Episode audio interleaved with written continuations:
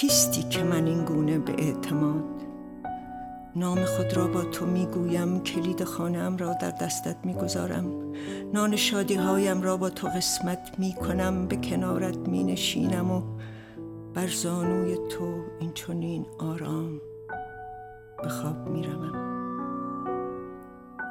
کیستی که من این گونه به جد در دیار رویاهای خیش تو درنگ می‌کنم.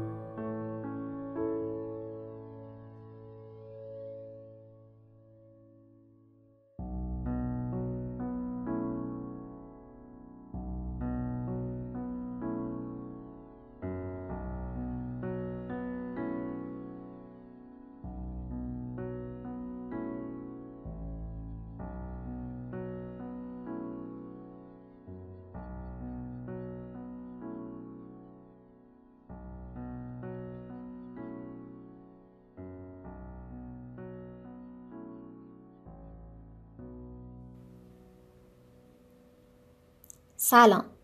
من زهرا قابور هستم و شما به اولین قسمت پادکست مثل خون در رگهای من گوش می‌دید. شاید دروغ نباشه که با شنیدن عاشقانه های این دو عزیز ما نه لیلی و مجنون بلکه دوست داشتیم احمد و آیدا باشیم.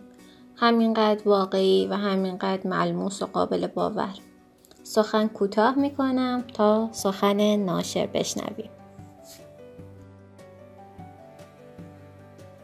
سخن ناشر باید زمان زیادی میگذشت تا خانم آیدا میپذیرفت این نامه ها را علاقمندان احمد شاملو نیز بخوانند و شاید اگر نبود درخواست چندین باره من و یاری مؤثر سلماز سپهری این نامه ها هرگز رونمایی نمی‌شد.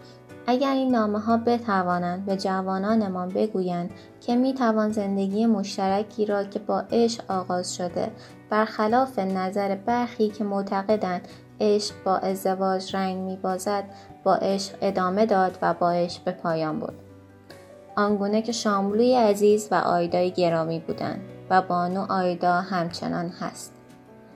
می توان نتیجه گرفت انتشار آنها کار درستی بوده است.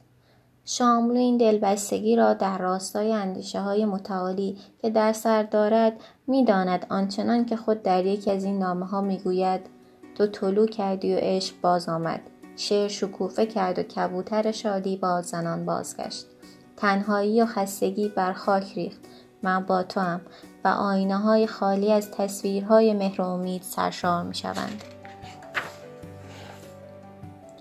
از خانم آیدا شنیدم که چند نامه هم آقای شاملو برای ایشان نوشته و به کسانی سپرده تا به مقصد برسانند که نرسید. تقاضایم این است که چنان نامه هایی از این دست نزد دوستان وجود دارد محبت کرده به ما برسانند تا شاید بتوان برای چاپ های بعدی این مجموعه از آن نامه ها بهره برد. حسن کیاییان